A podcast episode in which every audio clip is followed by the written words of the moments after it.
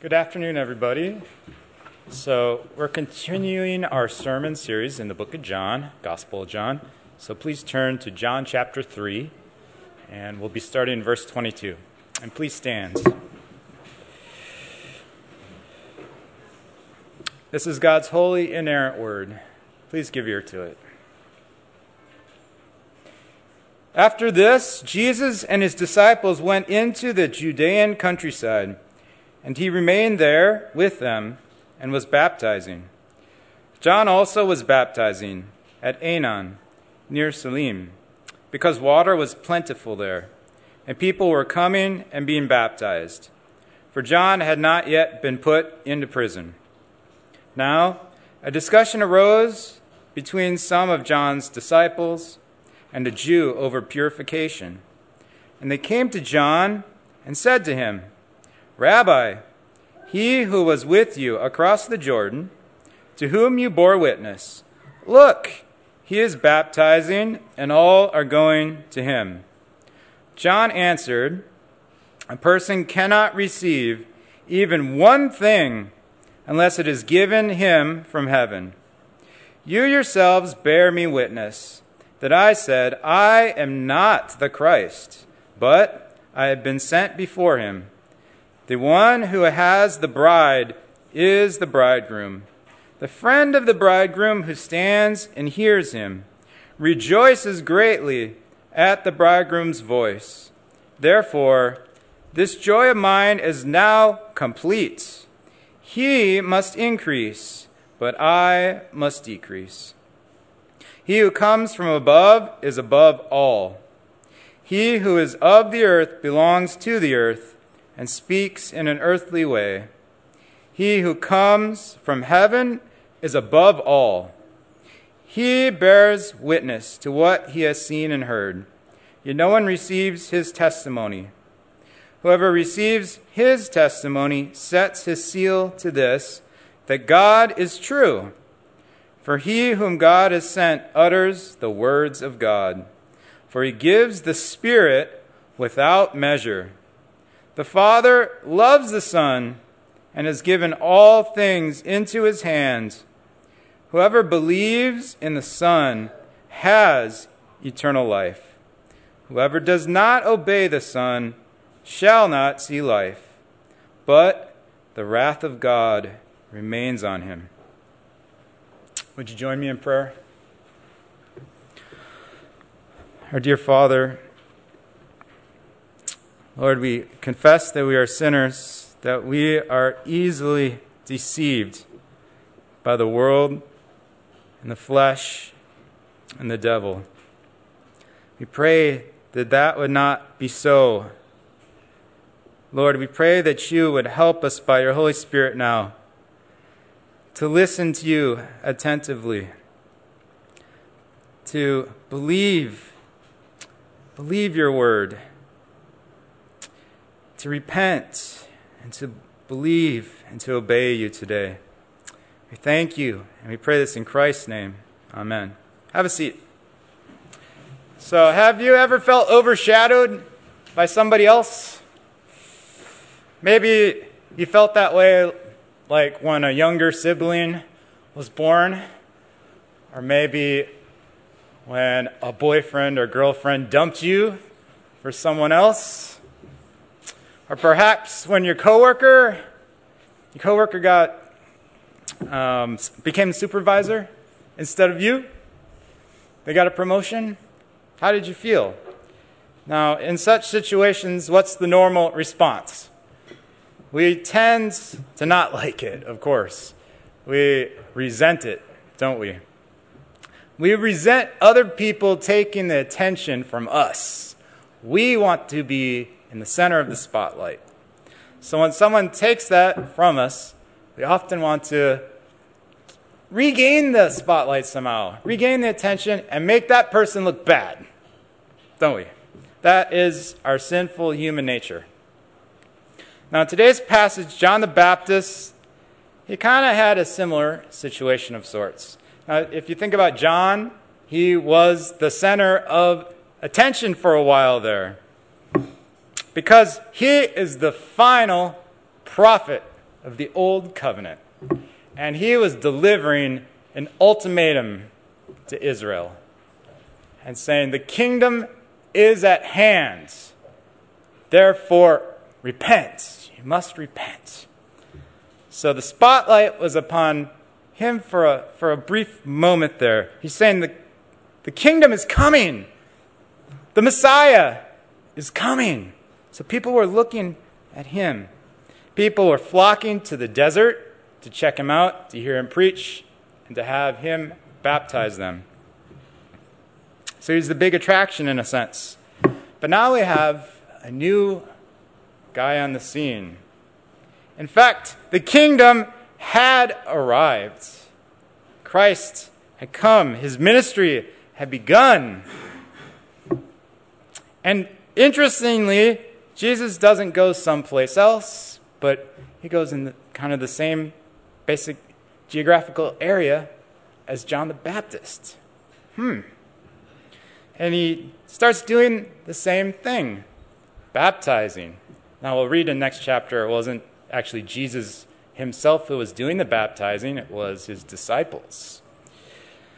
But it's interesting, isn't it?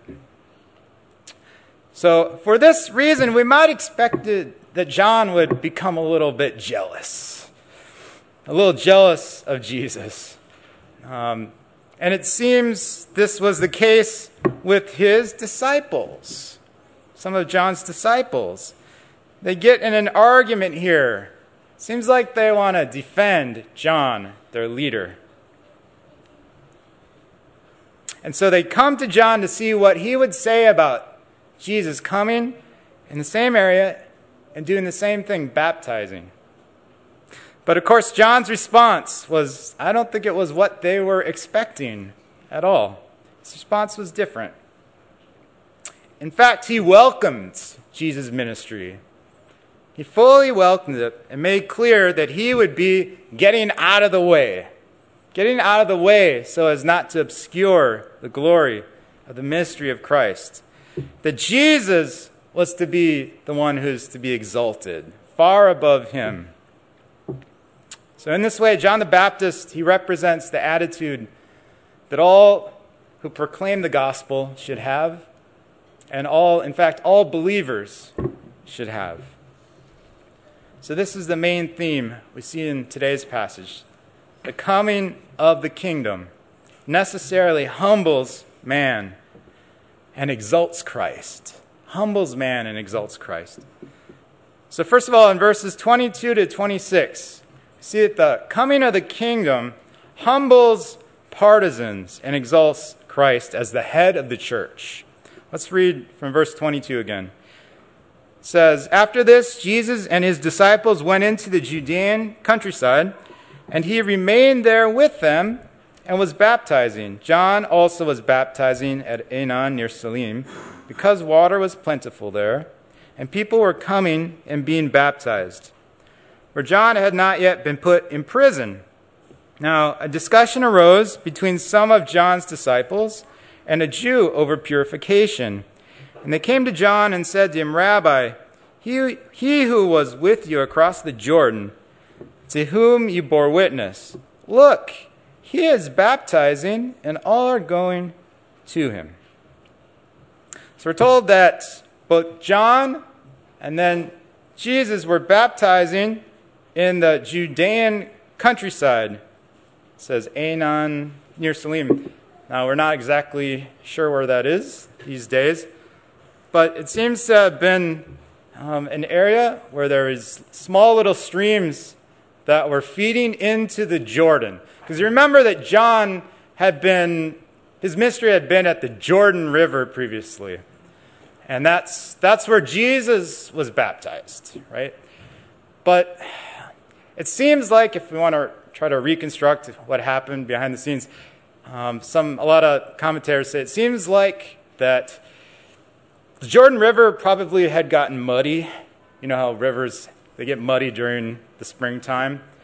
And baptism needs clean water. it would not be very good for the symbolism if the water was muddy and dirty. So it seems like that's why they moved over there. Now, my good Baptist friends make a lot of big deal out of this verse here, 23, that there's plentiful water there. So they say, well, it had to be immersion. Now, as Presbyterians, we don't really care too much because we're fine with immersion, actually. Uh, but we see later in the Bible that um, there were baptisms that happened in houses. And at Pentecost, it would have been really hard for them to immerse all those people uh, near the temple area. And also, they actually left the area where there was deeper water, which is the Jordan River, and went out to these small little streams that were feeding it. So it's quite possible that they actually it wasn't deep enough to actually immerse people there. But I think a better translation here is actually that there are not that the water was plentiful like it was deep, but that there are many streams.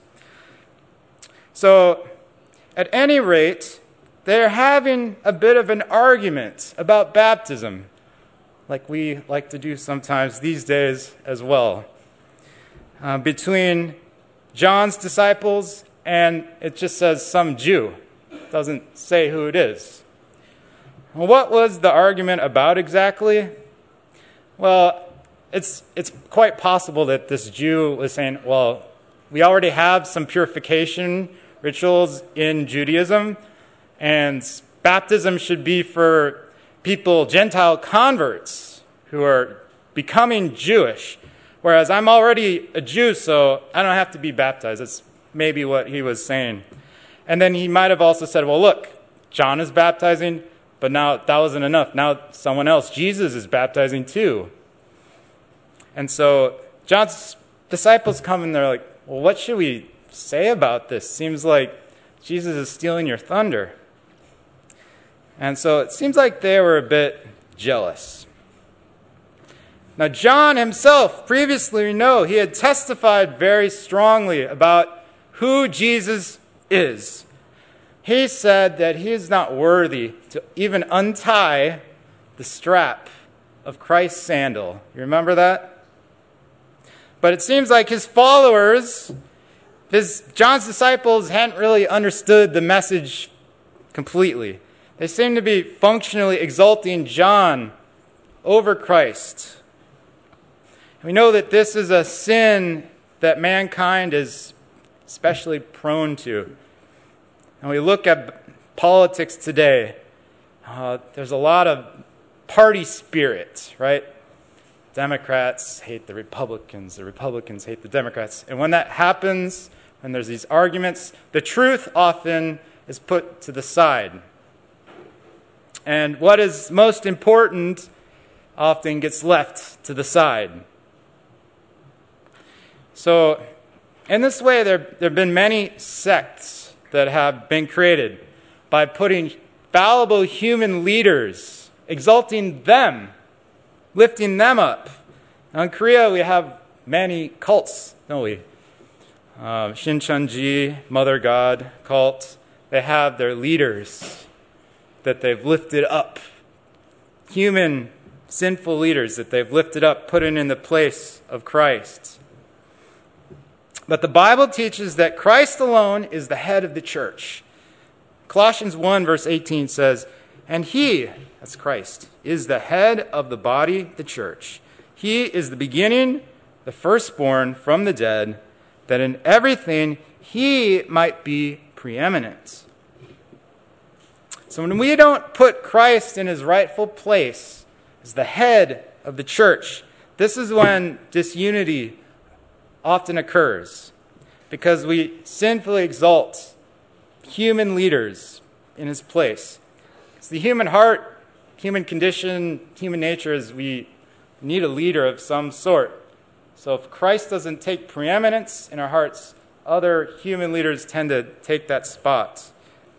And we can look at church history, and it's sad. We see lots of disunity, schisms, and they generally occur as a group exalts a man to such an extent that takes, he takes their attention away from Christ. And especially as Protestants, and we celebrate the Reformation Day, we think about the Pope. The Pope has been exalted to a place, a spot, a position that he should never have been. And this even led the Roman church to deny, to deny that we are saved, that we are justified, accepted by God by faith alone, not by our own merit. But there are other less obvious ways where we can become jealous followers of imperfect men. So, in a lot of churches, sometimes one pastor is elevated to a very high level by people, and then when he his ministry stops for some reason, then people are left kind of rudderless, without bearing. They don't know what to do.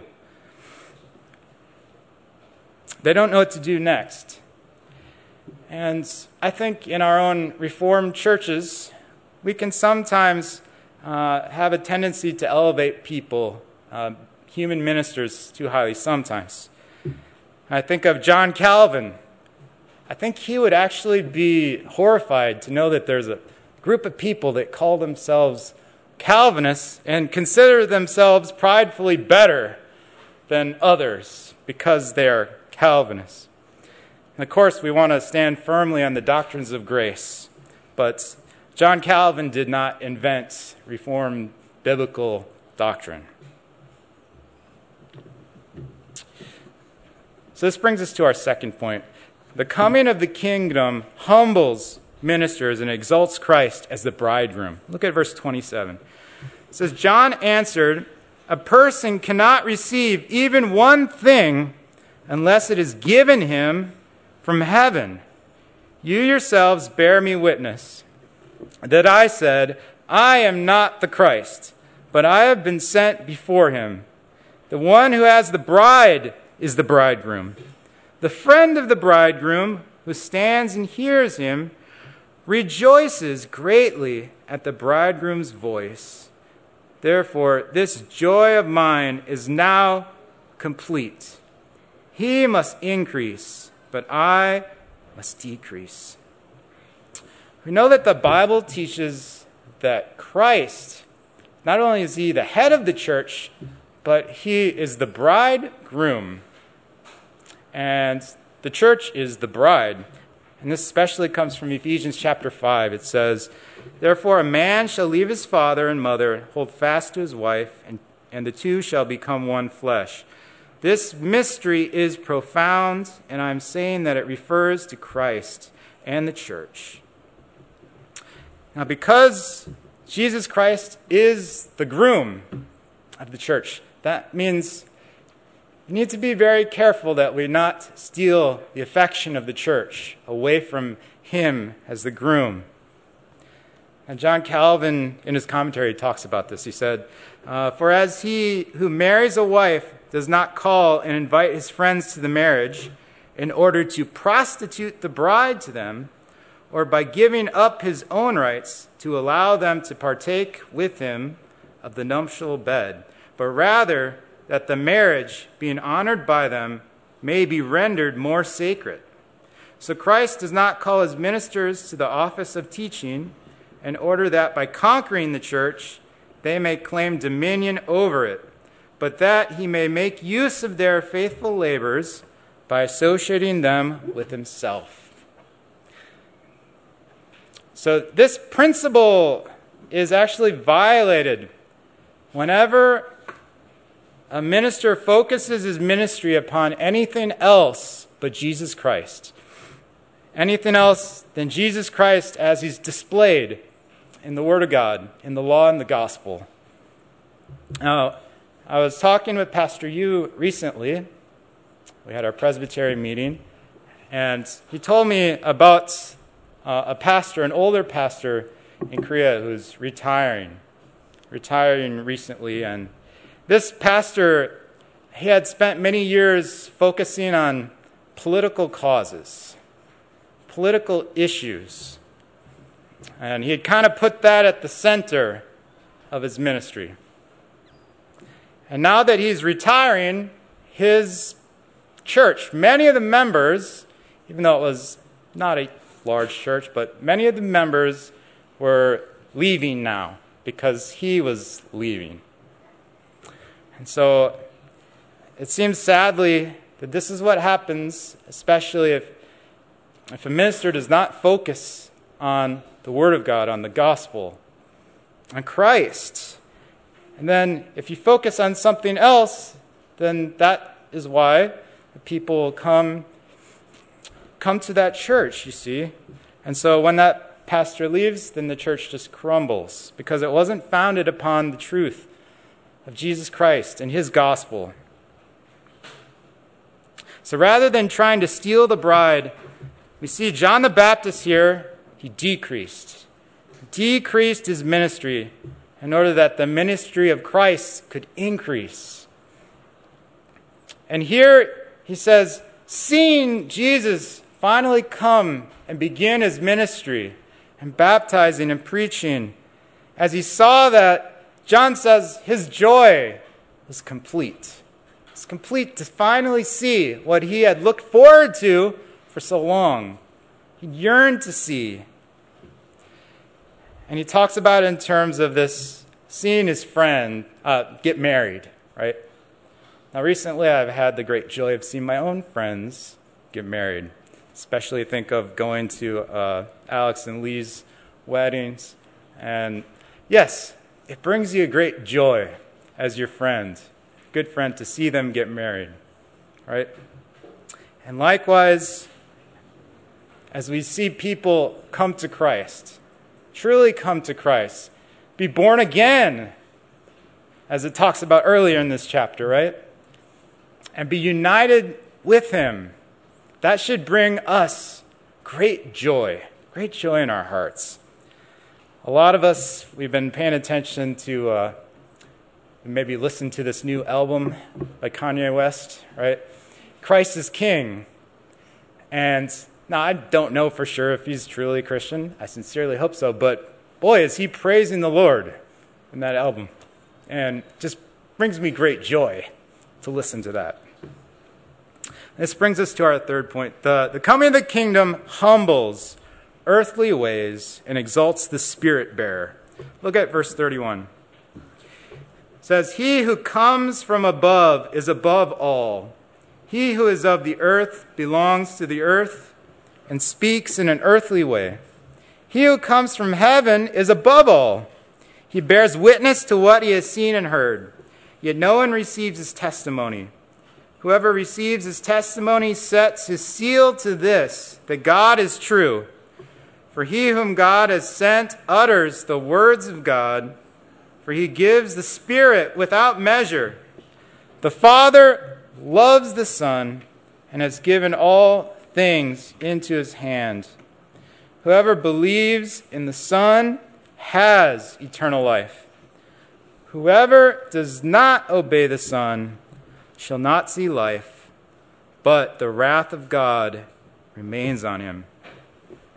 It talks here about earthly ways, earthly ways of speaking. It says they're insufficient to know heavenly truth.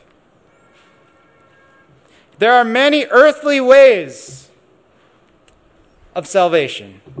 The world is talking and putting out false gospels constantly different ways of having being saved. They may not put it that way, but that's what it is. And here it says it's insufficient because did, there's only one who came from heaven. Jesus Christ is the only one who brought the message from heaven. And it says further that he received the Spirit without measure.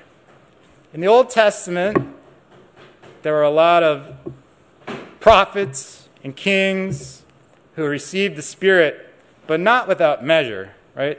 Think of the book of Judges. The Spirit would rush upon Samson, and he would kind of go crazy, do something. Um, but here, Jesus Christ, it says, he received the Spirit without measure. And that's why he is uniquely qualified to save us and to testify to the truth concerning salvation. So, Jesus Christ is the eternal Son. He is the second person of the Trinity. And yet he conducted his earthly ministry as a man empowered by the Spirit. He's the chief bearer of the Holy Spirit. And so Jesus author- authoritative, uh, authoritatively utters the words of God, calling his bride, the church, to full communion with him.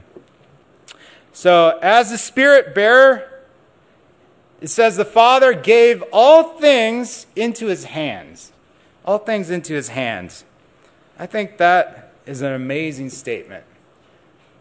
Now, I want you to remember this verse the next time you're going through a difficult situation. Jesus Christ has all things in his hand, even right now. He's in perfect control of your life. And so you must not worry. But rather, we must come to Christ alone in order to receive eternal life. So you think about the water, the water in this city of Seoul. Where does it come from? It all ultimately kind of comes from the Han River and then makes its way out to our houses in the pipes.